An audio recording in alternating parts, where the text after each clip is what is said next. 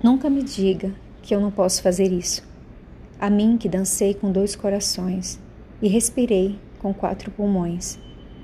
A mim que tenho sido gelo, fogo e vento, que levei na barriga o peso de dois mundos e dei à luz a vida aos gritos, que abracei a tristeza sem medo e chorei sorrisos.